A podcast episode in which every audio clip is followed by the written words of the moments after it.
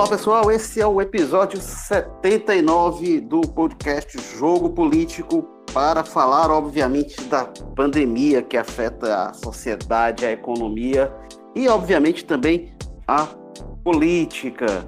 Temos um aprofundamento das mudanças de isolamento no Ceará, decreto renovado até 20 de maio, decreto do governador Camilo Santana, regras mais rígidas, né?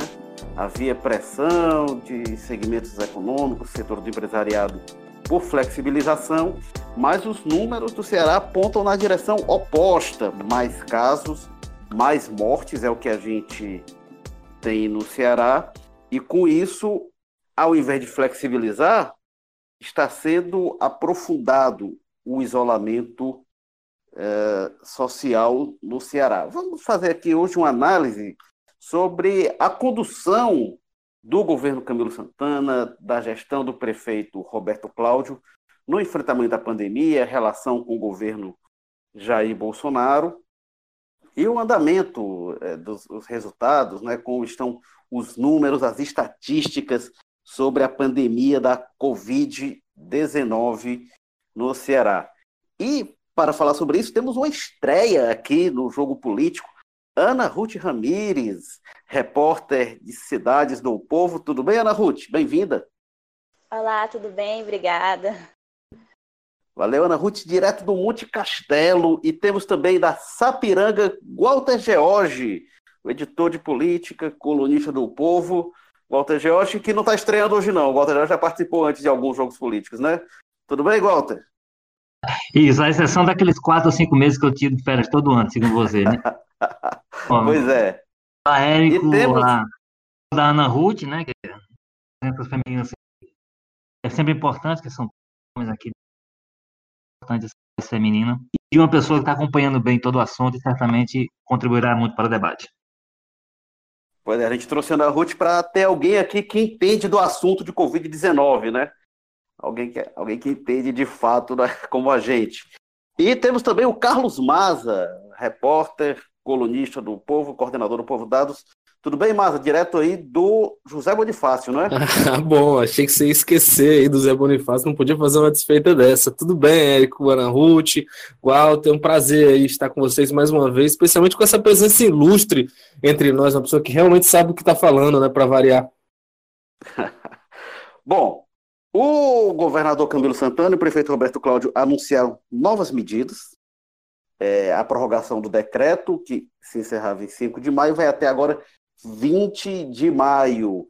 É, todas as regras anteriores mantidas e mais alguns acréscimos.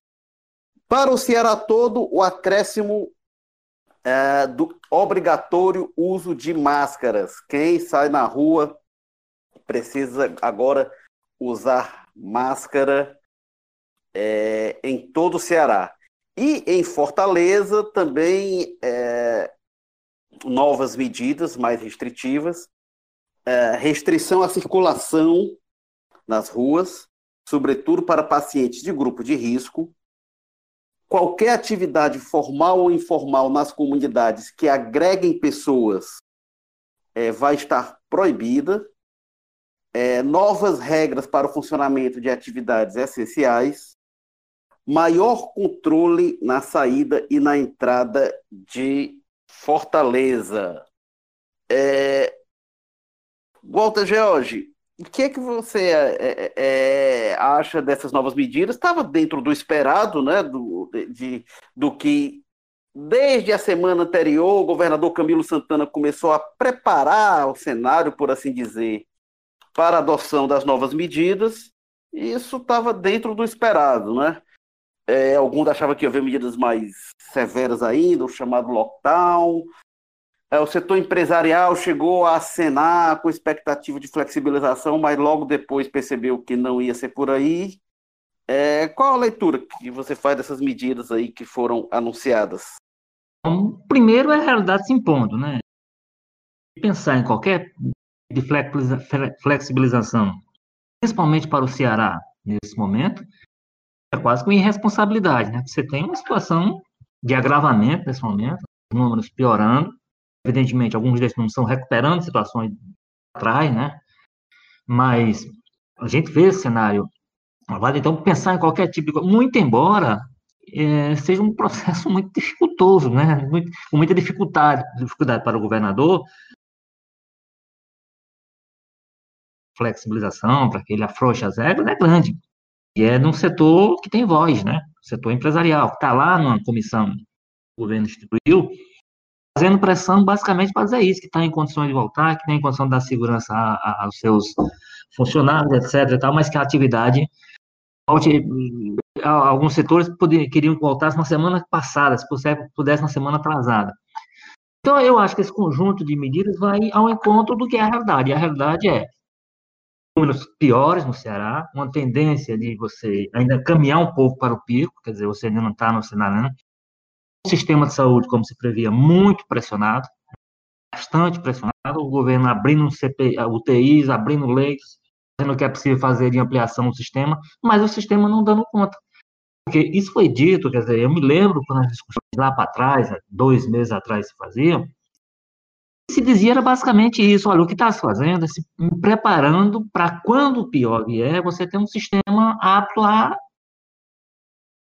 na medida do possível porque ele vai ser muito pressionado. Então, ele está sendo muito pressionado, infelizmente.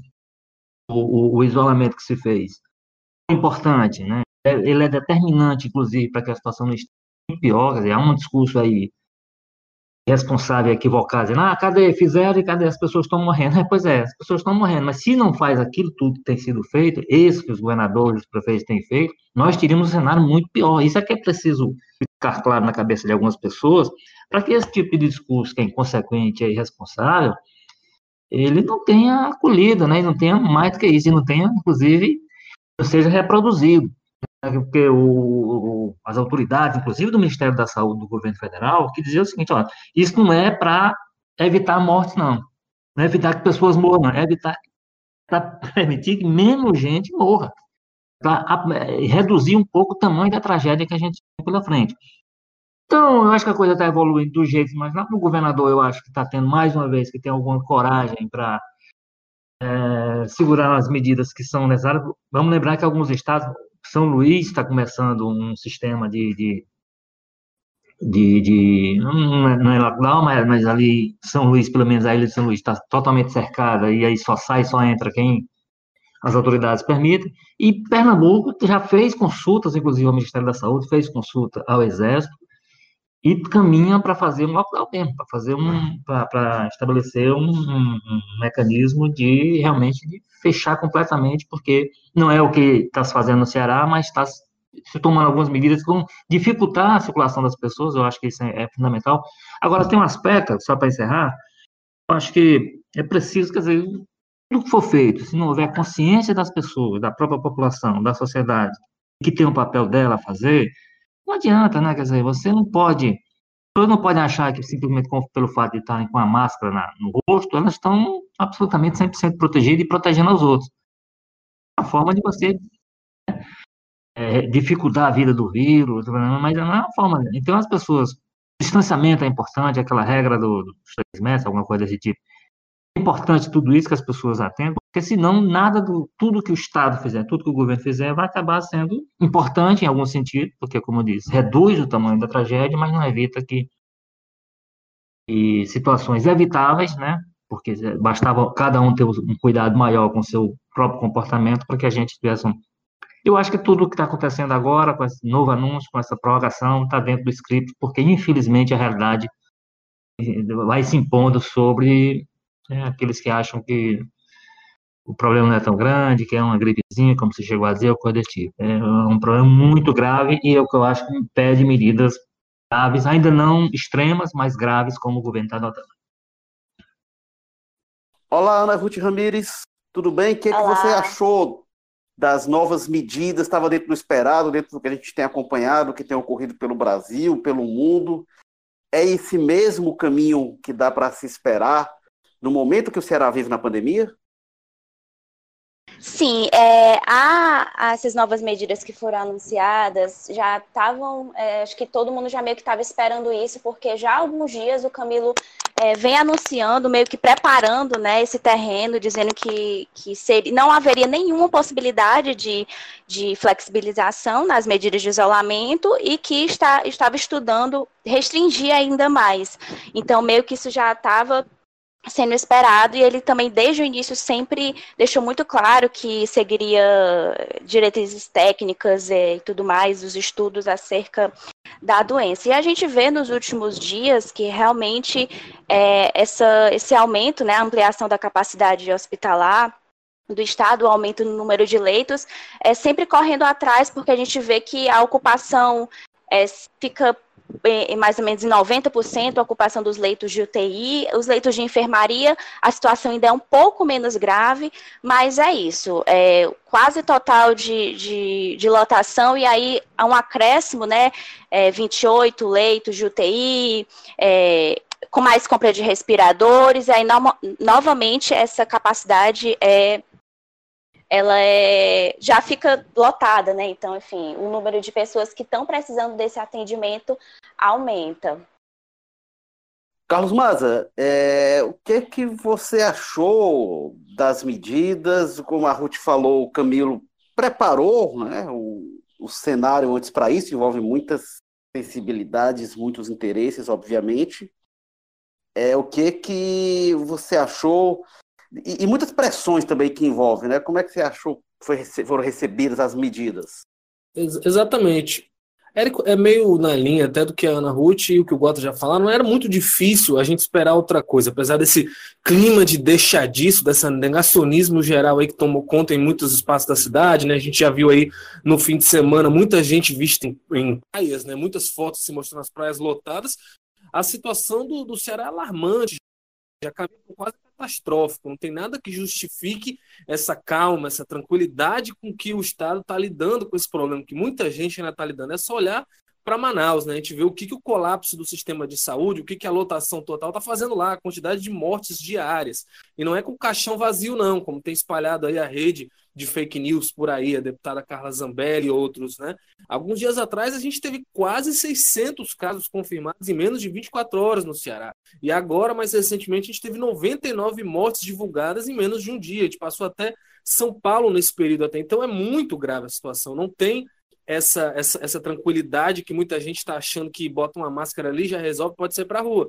Eu acho, pessoalmente, as medidas que o governador anunciou é, agora muito leves, né? Acho que ao menos em relação às praias, principalmente, e ao centro de Fortaleza, merecia uma restrição maior, rigor, multas mesmo, controle de circo. Mas assim, né? Que ele fala ali um pouco do controle de trânsito, mas não dá muitos detalhes, fica aquela coisa ainda para ver como é que isso vai ser posto em prática mesmo. E eu acho que há, mais do que qualquer coisa aí, um receio de, uma, de medidas jurídicas, né, de uma chuva de pedidos de liminar, porque a gente sabe que tem uma resistência muito grande do empresariário, e, e, também tem aí, claro, a sabotagem do presidente da República, né, que segue, perdoe meu francês aqui, minha expressão, mas avacalhando com as normas de isolamento e sinalizando, inclusive nos últimos dias, até é, é uma vontade de fazer intervenções mais diretas para impedir que os governadores façam, né? Quarentenas e isolamento social. Então, eu acho que o governo ele procede com muita cautela, mas eu pessoalmente acho que, pelo menos nessa questão das praias, já passou do ponto do não pode continuar da forma que está, porque do jeito que está parece que é né, uma palhaçada. A gente viu nesse fim de semana aí muita gente na Praia do Futuro, ali na Praia de Iracema, e isso na altura do Ceará, que o Ceará está agora, é totalmente inadmissível, né? Exigia medidas mais graves, pelo menos nisso, que é uma coisa pequena, não tem essa justificativa aí de, ah, meu Deus, vai quebrar a economia, vai parar tudo. Pare essa circulação nesses lugares, assim, que está alarmante, que tá, vai criar, com certeza, centenas de pessoas se infectaram aí nesse fim de semana por estarem usando essas praias, e nesse ponto eu esperava é, uma intervenção maior do governador e do prefeito Roberto Cláudio, fiquei um pouco ali decepcionado, assim. Ruth, agora tudo que a gente está discutindo aqui tem o componente político, é um podcast sobre política, né? A gente fala das decisões políticas, mas tem o componente que talvez seja o mais importante, que é o, as pessoas, né? As pessoas na vida real, os cidadãos, que às vezes muita gente não percebe que aquilo tem a ver com elas, que aquilo é pela saúde delas. E é curioso como as pessoas não estão, muitas vezes, se preocupando em se proteger. E mais importante, né, porque quando a gente fala das medidas protetivas em relação à Covid, é também para evitar que cada um se torne um, um instrumento de contaminação de outras pessoas, que possa disseminar ainda mais o vírus para familiares, para outras pessoas, as pessoas às vezes dizem, ah, não, eu sou saudável, não me preocupo, eu sou jovem, posso pegar, mas você pode passar para quem não é. E aí tem o desafio, obviamente, do poder público de fiscalizar, mas como é que fica a questão de é, as pessoas acatarem essas medidas, que não vai ter fiscal para todo mundo, obviamente. Será que a gente vai conseguir ver isso realmente sendo cumprido, sendo obedecido na prática em Fortaleza? É, essa questão da, da importância da, da responsabilidade de cada um mesmo individualmente é, nesse problema que está sendo enfrentado com sociedade, né, todo mundo junto, tem, tem sempre sido frisado, né, tanto pelos médicos, infectologistas, epidemiologistas, pelo pessoal que trabalha com, a, com, as curvas, né, que fazem os cálculos matemáticos, pelos próprios políticos mesmo, Camilo e o Roberto Cláudio. É, eles sempre frisam que o que o que vai fazer com que essa, essa disseminação seja mais rápida, mais devagar, é o isolamento. É exatamente esse isolamento. É, e aí eu vou até lembrar que em abril, o Dr. Cabeto, secretário da Saúde, fez uma projeção de mortes que seria a partir de hoje, do dia 5 de maio, que seriam 250 mortes por dia. É, não estamos né, nesse nível de, de, dessa taxa diária, e a pasta diz que é exatamente por causa é, das medidas de isolamento, mas que é, essa redução poderia ter sido ainda maior se o isolamento tivesse sido é, acatado né, pelas pessoas de forma de forma mais adequada, enfim, maior quantidade de pessoas tivesse realmente ficado em casa. Mas, apesar disso, é, por causa justamente dessas pessoas que ainda estão circulando, a previsão é de que o número ainda aumente. Quando a gente fala da curva, né, dessa tão falada curva, tanto infectologistas é, de forma geral, quanto alguns especialistas da Secretaria da Saúde, dizem que essa semana realmente vai ser muito crítica por causa de alguns indicadores, como o número de óbitos que tem aumentado, e, e, com relação também à positividade das amostras, né, que é a taxa de é, diagnósticos positivos em relação ao número total é, de exames para identificar o novo coronavírus. E aí, nesse, nesse, nesse contexto né, de, de do isolamento, se as pessoas estão é, acatando ou não, uma preocupação muito grande foi de como é que seria essa evolução quando o vírus chegasse nas periferias, né? Que são regiões mais adensadas, com problemas de moradia, de saneamento básico, enfim. E aí, é, o próprio prefeito Alberto Cláudio citou que houve uma redução do fluxo entre os bairros, mas que dentro dos bairros, dentro das comunidades, isso não estava sendo acatado. E aí foram feitas algumas ações é, de buscativa é, com os, os profissionais, agentes de saúde, até com a guarda municipal, mas ainda parece que as pessoas ainda não tão, estão su suficientemente assustadas para entender que realmente precisam ficar em casa. Claro, também tirando é, aí as, as pessoas que realmente precisam sair para trabalhar, principalmente nessas áreas mesmo, que são áreas mais pobres, em que as pessoas, enfim, não têm como é, é, trabalham hoje para conseguir comer amanhã, vamos dizer assim. Então, realmente, há algumas regiões em que as pessoas precisam trabalhar. Mas, de forma geral, uma da, essa preocupação né, com relação a isso, as pessoas vão acatar ou não, tem sido principalmente é, nessas regiões de periferia mais adensadas e é preciso uma fiscalização mais intensa, uma conscientização é, maior das pessoas, em paralelo também a medidas de assistência social mesmo, né, de assistência para que as pessoas consigam, é, enfim, ter algum dinheiro e, e não sair para trabalhar, enfim. É, né, essa, essa situação de de, de rede de proteção social é muito drástica, né? Porque o auxílio da Caixa tem sido um fator de gerar aglomeração e não dá para dizer para as pessoas não vá receber o dinheiro, que as pessoas precisam receber o dinheiro, e aí uma ação pública contra a pandemia se torna um fator de aglomeração, um fator de difusão da doença. É, tem os moradores de rua, né, com a situação dramática. No centro da cidade, por exemplo, muitos deles dependiam do, do lanche que era doado, das sobras de comida dos restaurantes, que estão fechados. Então, está uma situação realmente dramática para a população de rua. E não dá para dizer para a população de rua fique em casa, porque eles não têm casa. É, ter máscara para eles, assim, é toda uma situação realmente é, bastante dramática. E nesse sentido, Walter Jorge, é, o, o Maza também já citou, né? O Brasil é um dos poucos lugares do mundo que a gente não tem, nesse sentido da adesão da população, não tem um discurso único. Porque não é fácil você ter adesão a, a medidas de contenção como essa. É, é realmente dificultoso, mas no resto do mundo a gente tem visto os vários entes públicos, entidades, setores de respaldo na sociedade com a linha única, uma diretriz, olha, vamos seguir o que dizem os médicos, vamos cumprir o isolamento. E no Brasil, não. No Brasil, a gente vê o Ministério da Saúde dizendo uma coisa, o presidente dizendo outra. O presidente troca o ministro da Saúde. O ministro que entra segue dizendo a linha que ele vinha dizendo, que vinha sido dita pelo ministro antes, que era isolamento deve ser mantido, e o presidente segue fazendo outra coisa. O Osmar Terra, ex-ministro, dizendo que o isolamento não dá certo, que não tem como fazer. Primeiro ele disse que não precisava, depois disse que não tem como fazer, mas fica mais difícil fazer quando você tem voz de presidente, de, de parlamentares, de políticos, dizendo para não fazer isolamento, né?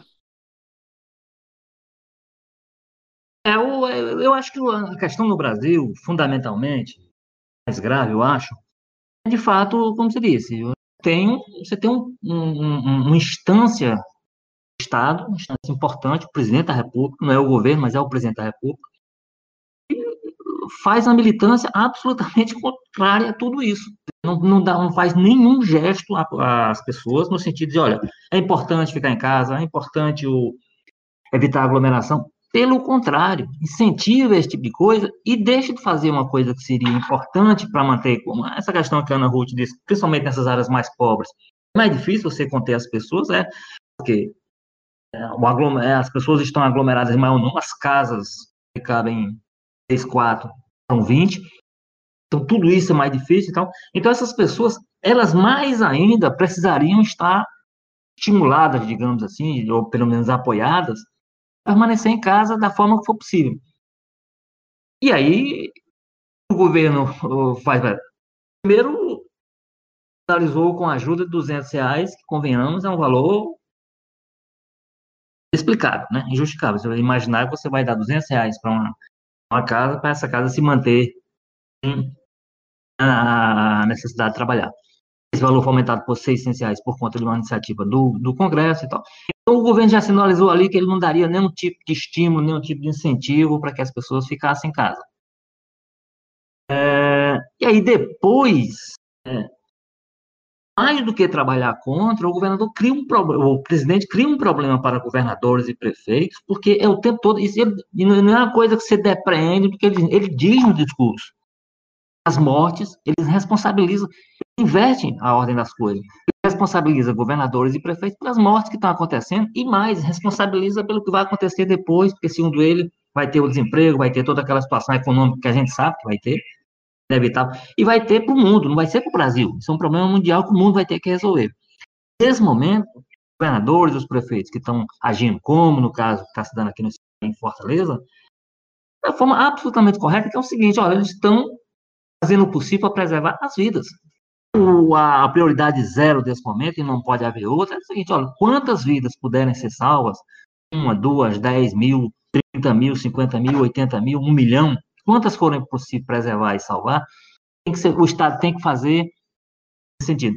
Aí, o governador que faz isso, o prefeito que faz isso, é atacado pelo presidente, dizendo que eles estão trabalhando contra a vida das pessoas, eles estão trabalhando contra as pessoas, e isso retroalimenta essa parte da população que, de fato, acha que uma parte por, por, por ideologia e má fé, que não faz sentido fechar tudo isso, que são medidas extremas, desnecessárias, que haveria outra. Quando o mundo todo mostra que não há outra saída, né? O mundo todo, os países que, inclusive parte desse pessoal idolatra, que é os Estados Unidos e o governo do Trump, está lá com quantidade enorme de gente infectada, quantidade enorme de gente morta, fazendo isolamento. Nova York fazendo isolamento, morrendo muita gente, mas porque não há outra alternativa, não há outra possibilidade colocada. E aí o presidente ainda tem aquela outra história de inventar que tem um remédio ali que resolve a vida das pessoas e, e ser médico, assim. Houve um tá sumida, né? Do... Tá sumida a cloroquina. É, e, e, ainda houve a troca do ministro, no meio dessa confusão, você olhava para o governo federal e ele dava algum tipo de segurança com relação a isso, que era exatamente na postura que tinha o ministro Mandetta, transparente, inclusive, isso é equipe, diariamente, com aquelas coletivas longas, às vezes, muita coisa, mas ah, você sentia que tinha um governo ali fazendo alguma coisa, você não tem essa sensação, você tem um ministro que não sabe nem o que ele pensa, né? às vezes não consegue botar nem uma máscara no rosto, tem dificuldade para isso. E, e, você tem um presidente que é isso aí, né? incentivando as pessoas a irem para a rua, incentivando o, o, as aglomerações, incentivando uma situação que vai contra tudo que tem sido feito e que é, eu acho que no caso brasileiro, isso que o mundo está olhando muito, com muito medo para o Brasil, com muita estado, inclusive, apontando o Brasil como o próximo foco da doença, o próximo epicentro. É, você tem é, o, o, país nessa situação em que você a principal voz, que queira ser, não, goste ou não, presidente da República será sempre a principal voz do país, como ele gosta de dizer, quando tem uma caneta BIC cheia, como ele gosta de dizer que tem, mas mais perigoso, como o episódio da troca do troca dois ministros importantes, mas o da saúde no meio dessa crise não faz o menor sentido, uma crise que, que absolutamente inventada pelo presidente, entendeu? Então, eu acho que o grande problema brasileiro, o maior, não é o grande, não, porque o grande problema mesmo é o, é o, é o vírus, é o, esse já é o grande problema.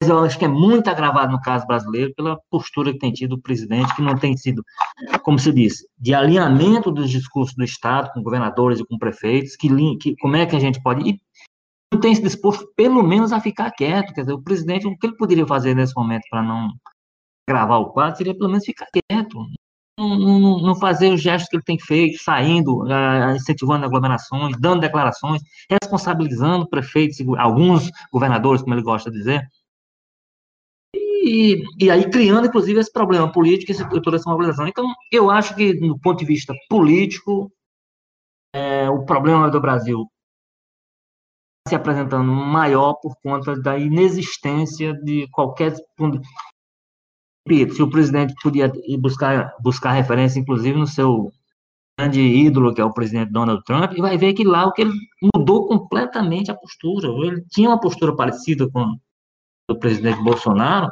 Quando a, a situação começou a se impor, ele se adequou à situação, ele se, ele, ele, ele, ele se quedou diante da situação. O Bolsonaro não está tá resistindo, inclusive, a isso. A realidade está aí avançando, matando gente. Aí, aquelas declarações absurdas como aquela, quando foram discutir com ele, os jornalistas foram, foram analisar com ele, ou enfim, repercutir com ele a 5 mil, quando chegamos a 5 mil mortes, infelizmente esse número está para trás, e aí ele veio com aquele e daí, né? Então, o quadro político agrava muito esse quadro já grave da, crise do, do Covid-19, da Covid-19 no Brasil. No Ceará também. E a gente vê que essa desarticulação generalizada né, no Brasil se reflete também de forma prática na, na ampliação da estrutura dos estados, né? Porque a gente vê os entes assim quase se engalfinhando pelos respiradores, pelos leitos de UTI, é, enfim, alguns, alguns estados acabam comprando respiradores, aí o governo retém, aí tem que pedir na justiça, e realmente fica essa, essa briga por essa estrutura dentro Não, do é próprio isso, né? país. Né? Praticamente o que a gente vive desde que começou essa crise é isso, é, é uma briga mesmo entre como é que vão, vão reagir os entes federados diferentes, tanto que a justiça está tendo que mediar aí diariamente conflitos entre eles. Agora, agora você, você falou você falou do Taixa aí, é, né, rapidamente, eu queria só pensar que tipo, é um ministro esquisitão, ali tem aquele jeito, esse problema também da máscara, uma, uma, uma redução clara com relação à transparência com, é, vindo do Mandetta, mas eu acho que é um ministro possível, né? Não embarcou pelo menos na, na, no discurso do negacionismo, e levando em consideração as nossas alternativas, né? Poderia ser aí um Osmar Terra, que diariamente pede fim do isolamento. Eu acho que o Taixa aí é uma, uma, uma grande vitória, é um ministro possível Espero que ele continue quieto ali, mas sem embarcar nas defesas que o Bolsonaro faz. Vamos ver até onde isso vai. Agora, nessa questão da crise, eu acho que é, não, tem, não tem outro jeito, é difícil, é uma luta muito difícil você saber que tem o governo do Estado, as prefeituras de um lado puxando para o isolamento, e do outro, um presidente da República que diariamente minimiza, diz que é besteira, provoca cotidianamente aglomerações. Se você precisa trabalhar para sobreviver, né, como a Ana Ruth frisou, que é o caso de grande maioria aí dos cearenses, é, e você acaba vendo essas cenas, fica difícil, né? Fica fácil você minimizar um pouco, e aí fica sem alinhamento, sem centralidade, a própria transparência das ações fica é, prejudicada. E aí teve essa história né, de que o, o, a sinal, a ideia que a gente tem hoje é que o Bolsonaro não vai mudar essa posição. Já passou muito do ponto em que isso era possível. Até o Trump aí já virou, como o Gota frisou, mas o Bolsonaro segue batendo pé, e para mim a tendência é que, como tem se aprofundado uma crise política em volta dele, com essas denúncias feitas pelo Moro, isso, essa pauta vai ficar ainda mais cara, ficar ideologicamente muito mais cara para aquela base radicalizada,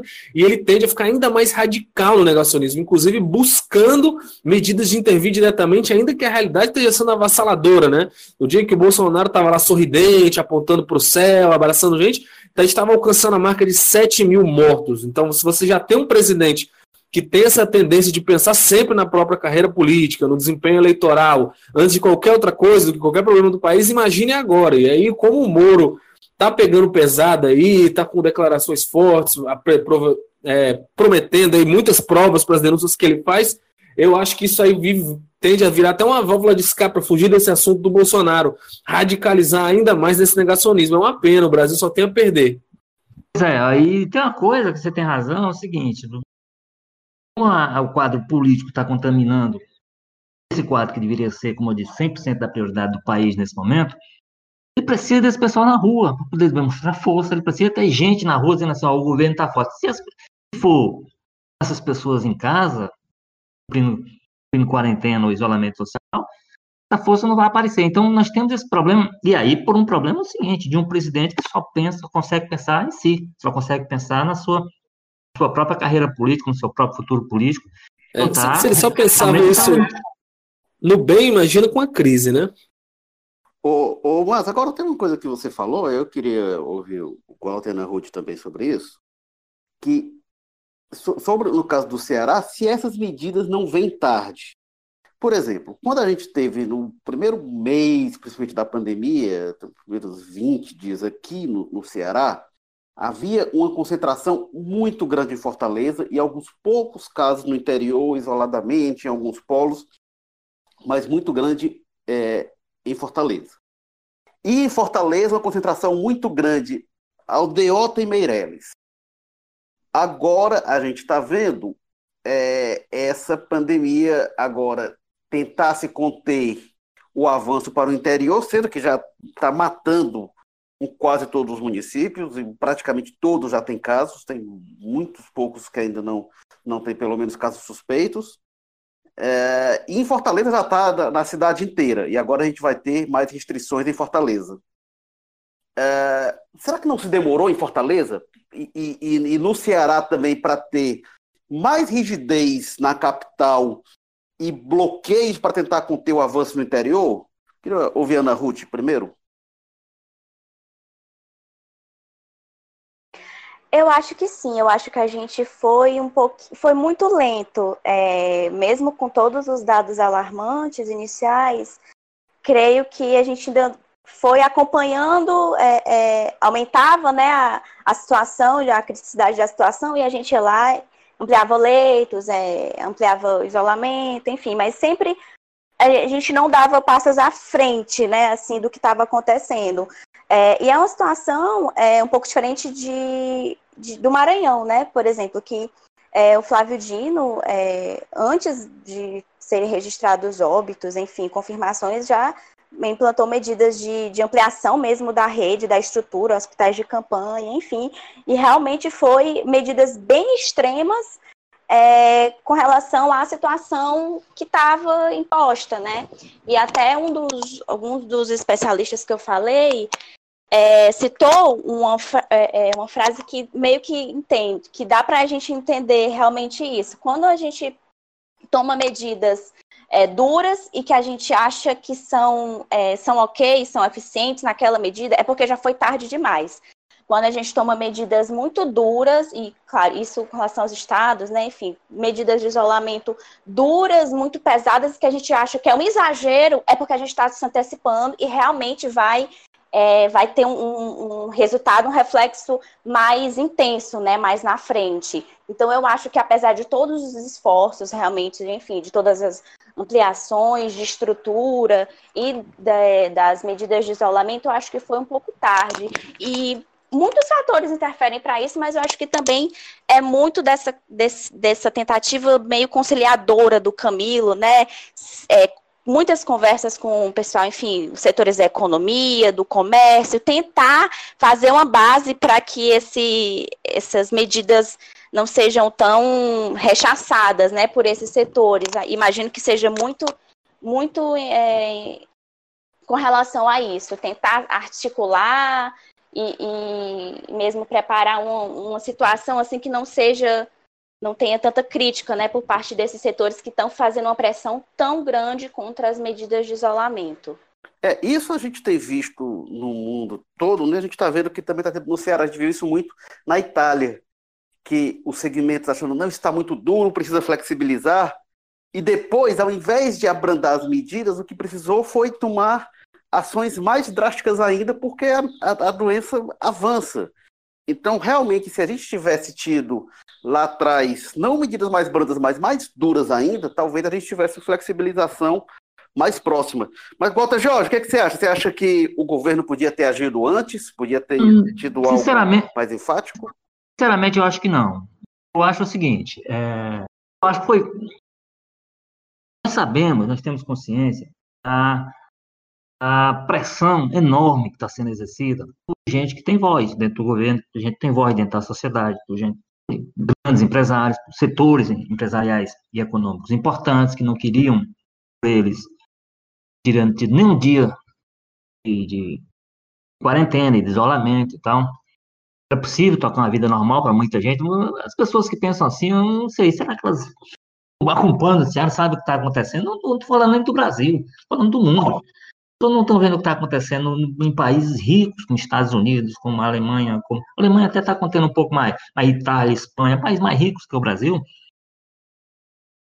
ou, ou a própria China, quer dizer, estão sofrendo e sofreram muito com isso. As pessoas não conseguem pensar, inclusive, do impacto disso na economia para frente, que isso, mais gente morrendo, a economia teve retada com mais força.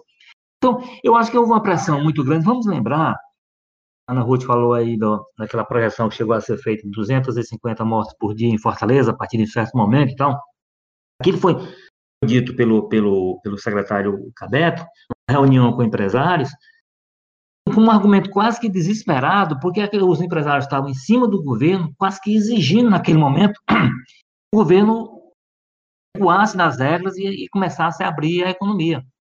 O secretário meu, quase que numa, num desespero, disse, olha, vocês, vou, a situação é essa, que está projetado, vai, vai, ser, vai acontecer isso, é isso que vocês querem?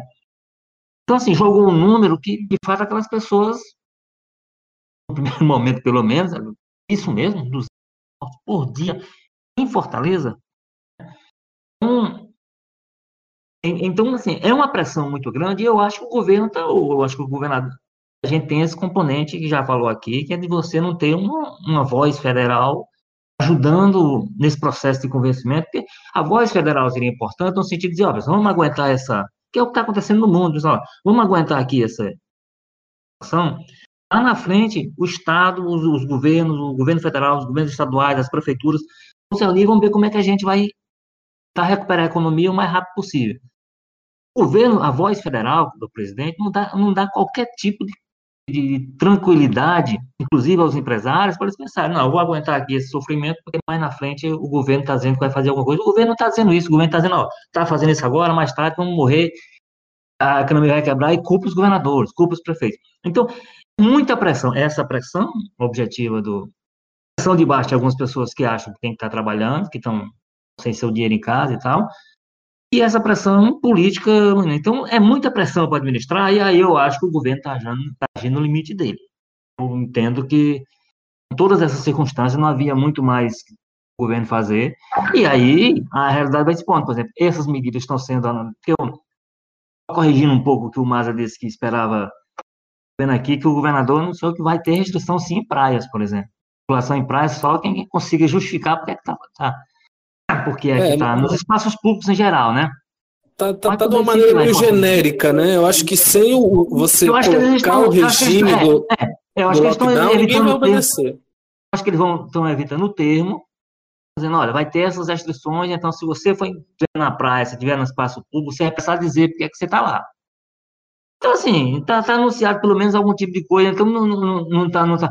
Então, eu, todo o cuidado que a situação existe por conta das várias pressões que acontecem simultaneamente, eu acho que o governador está administrando com no limite possível. Agora, errando e acertando, né? Errando, por exemplo, aquela tentativa de recuo foi um erro. Ele quase que começa a abrir muito cedo. Você imagina se na, naquele momento que o governador sinalizou e chegou a assinar o decreto, né, depois foi já era flexibilizando uma porção de atividades. Imagina qual, qual seria o nosso cenário. Talvez um cenário próximo daquele que o secretário Cabeto, tem sido fundamental pela voz técnica, ele não é um político, né, tem ligações políticas, mas a, a, a postura até firme do secretário Cabeto sido fundamental para que o governo sustente a linha do possível. Agora, ele tem lá, ele, ele, ele certamente ele vai no, no, limite da técnica e o governador tem que balizar, considerando também os aspectos políticos de cada decisão que toma. Então, eu acho que acho que a coisa tem sido feita equilibradamente, muito embora não suficientemente é, diante do, do tamanho do problema que o governo tem pela frente. Pois é, e eu acho que eu reforço, né?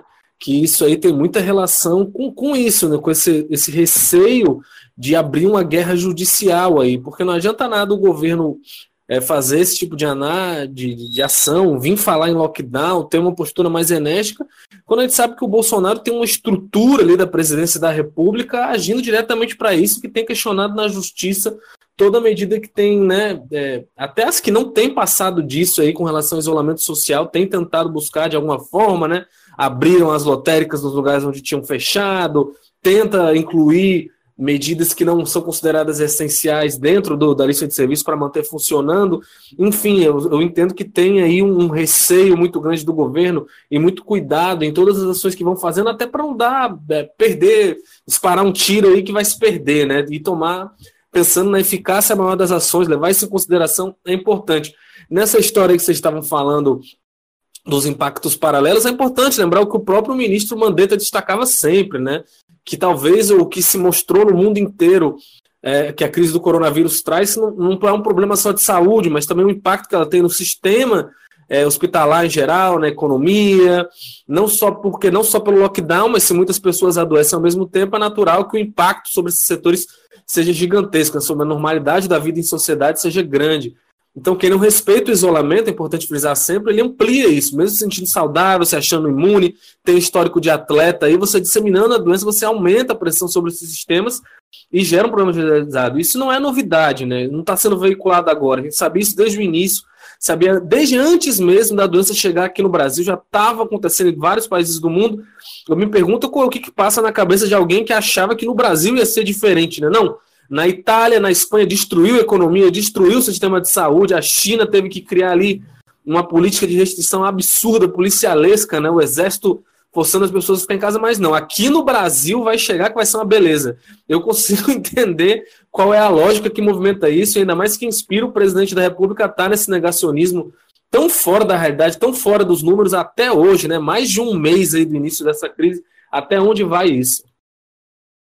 É, e, ele disse que acredita que não ia, não ia, chegar tão forte aqui, porque o brasileiro, segundo ele, não pega nada, né? A pessoa toma banho lá no esgoto e mesmo assim não, não sofre nada. Então, é, essa, é, é nisso que o presidente se confia, não dá para tomar, adotar políticas públicas indo por esse caminho, né? Agora, sobre a questão do lockdown, né, que tem que ser evitado usar aqui, e eu acho até inteligente não usar, porque lockdown pode significar um monte de coisas. Então, quando você vai ver o lockdown de Wuhan, na China, não foi igual ao de Xangai, que não é igual de Milão, que não é igual de Madrid, que não é igual de Nova York. Então, são medidas diferentes. Você diz, lockdown, as pessoas vão procurar como é que foi em outros lugares e acho que pode acabar gerando uma confusão muito grande. Agora, realmente, o que você coloca, Walter, o meu sentimento é de que não sei se o governo tinha condições de tomar as medidas, mas que medidas mais drásticas me parece que eram necessárias, principalmente lá atrás, se na metade de março a gente tem o um isolamento ali da região da Aldeota e do Meireles, um bloqueio, que, e aí você não precisava nem, por exemplo, fora da região metropolitana, talvez não precisasse fechar comércio, fechar atividades econômicas, porque o vírus não circulava lá se você isolasse alguns lugares. Se o isolamento fosse na Granja Portugal, fosse no Bom Jardim, fosse em, em, no Zé Walter, por exemplo, talvez fosse mais fácil fazer o isolamento nesses bairros do que seria isolar o Deota Meireles, o coração do comércio, dos serviços em Fortaleza. Então, entendo a dificuldade política, mas acho que a gente talvez tivesse evitado um problema mais drástico no momento que a gente está. Mas eu, mas eu acho que, mas eu acho que não havia, não havia, não havia contexto político que permitisse a ele implementar medidas. Eu acho que, imagino que isso foi pensado, foi discutido, foi analisado, mas se avaliou basicamente isso. Olha, tem, tem, você tem uma situação, você tem um quadro político que permita levar adiante uma medida dessa contra situações aí, contra a pressão de setores empresariais, contra um, um, um, uma, uma resistência, às vezes de boa fé, da própria população, esse problema federal que você não consegue resolver, quer dizer, somando tudo, você podia adotar uma medida ali nova que as pessoas têm dificuldade, têm dificuldade de fazer até cumprir, né? há quem considera difícil fazer cumprir as medidas estão sendo anunciadas agora nessas circunstâncias. Agora você tem o seguinte, agora você tem a realidade. Então a realidade está atuar muitas pessoas para que elas Naquele momento havia, como você disse, havia as dúvidas, as pessoas, não, mas isso aí, o que, é que estão fazendo? Está acontecendo nada aqui e tal. Então havia um risco de, de essas medidas serem mal compreendidas. Eu acho que elas duas são melhor compreendidas porque a realidade está batendo na porta de todo mundo aí. É, mas eu acho, enfim, acho que caberia pelo menos abrir a discussão e pelo menos tentar. Eu acho que eu acho que teve um erro do governo que foi de tratar o estado de forma uniforme como a doença não atingia de forma uniforme. Então, por exemplo, você pega um município como a Baiara, que começou a semana, pelo menos, sem ter nenhum caso, nem suspeito, nem confirmado. Você não pode tratar a Baiara da mesma forma que você trata o, o, a Barra do Ceará, o Vicente Pinzon, hoje, que são bairros que estão muito graves. Então, eu acho que faltou essa compreensão da dinâmica espacial da doença para tratar de forma diferente. Como hoje no Brasil, você não pode tratar o Ceará como trata o Tocantins, por exemplo. Tocantins é onde tem menos casos. Então, cabe realmente olhar eh, diferente conforme a região, conforme a estrutura da saúde para cuidar desses lugares. Acho que realmente é, é, é, uma, é uma crítica que eu faço ao, ao, governo do Ceará, à Prefeitura de Fortaleza. Acho que, é, como fala, agora a gente tem um contexto para adotar isso. Ok, só que a gente tem isso 700 e tantas mortes depois, né? Assim, talvez a gente pudesse, com o maior custo político, porque aí é, é também o que o Marta falou, o debate que está agora do governo Bolsonaro é de quem é a culpa, né? Eu acho esse o pior debate que a gente tem na política, porque é quando as coisas já deram errado, e aí começa a discutir quem vai arcar com o prejuízo. Mas vou agora para as considerações finais de vocês. Carlos Maza, qual o seu recado final aí para quem disputa um jogo político? Olha, o meu recado final, Érico Firmo, é muito na linha ali, lembrando do, do, do saudoso ex-presidente da Câmara dos Deputados, Eduardo Cunha, né? Deus tenha misericórdia desse país. Eu, eu, eu digo isso não, não... rapaz. O, o, Eduardo Cunha, eu falei. Cunha? Eu falei o quê? Até, falou saudoso, até prova contrário, ele está vivo, né? Saudoso, digo no, que não está mais entre nós na política, né? Quem deixa, quem fica afastado assim dessa forma na, na, na, no presídio acaba, né? Ficando de fora aí. Mas eu digo mais no sentido, eu sei que não foi o tema do programa de hoje, a gente acabou muito centrado aí nas questões aqui do Ceará, mas é, a gente poderia ter um assunto para próximas edições, mas a gente está na beira aí de, um, de um, um, um acirramento, de uma disputa política ideológica que o Brasil não tem talvez há muitos anos, né? Porque o que se espera dessa crise que é aberta entre o Sérgio Moro e o Jair Bolsonaro, é um, eu acho que é um acirramento sem precedentes, né? No meio de uma, de uma pandemia, de todas essas questões que a gente está falando, talvez, olha a ironia, no ponto pior da curva de crescimento da doença, a gente vai ter aí ministro intimado para depor, vai ter é, o STF ordenando talvez pegar gravações de reuniões da presidência da República e, paralelamente, um Bolsonaro que cada vez mais flerta com autoritarismo diante disso e que já falou, né, dando um recado talvez aí para o STF, ó, oh, não vou aceitar mais né, discussão não, a gente agora vai fazer, vai exigir que cumpra a Constituição, seja lá o que, que isso significa de um cara que já falou aí na própria boca que a Constituição sou eu, né? Então eu acho assim que vamos ter semanas difíceis aí, e lembrando aí o tá bom, então, não saudoso Cunha, é só o Eduardo Cunha, que Deus é, tenha misericórdia desse país, viu? Ana Ruth Ramires, deixa aí seu recado final para quem escuta a gente no jogo político. É, acho que para finalizar, é, eu acho que é muito importante uma coisa até que tem a ver com o que você já falou, né? Que é não tratar a, a sociedade de forma homogênea, né? principalmente levando em consideração a questão da desigualdade social, que é uma característica do Brasil inteiro, né? e que a gente vê em, nos estados, é, nas cidades, e aqui na capital é isso, assim, a gente realmente focar nos bairros que estão em uma situação muito crítica, porque quando a gente avalia os dados né, de óbitos e de casos, é, na capital, que é onde concentra, que é a cidade que concentra o maior número é, tanto de óbitos quanto de casos, a gente vê que é, o número de confirmações tá, já está sendo freado, né? O ritmo é, é mais lento nos, nas áreas nobres, e quando a gente vê os bairros da periferia, é, vários bairros em uma semana triplicam, duplicam é, o número de óbitos, de casos. Então, isso demanda muito que essas políticas sejam muito específicas para essas regiões, ver quais, quais são os, os, problemas específicos desse bairro, se é um adensamento muito grande, se é de repente falta de acesso a saneamento, é, se muitas pessoas, é, muitos bairros, tem muitas ruas de pessoas que enfim, estão tendo que sair para trabalhar nos próprios bairros, entender quais são as características desses locais para que essas medidas sejam mais é, efetivas, né?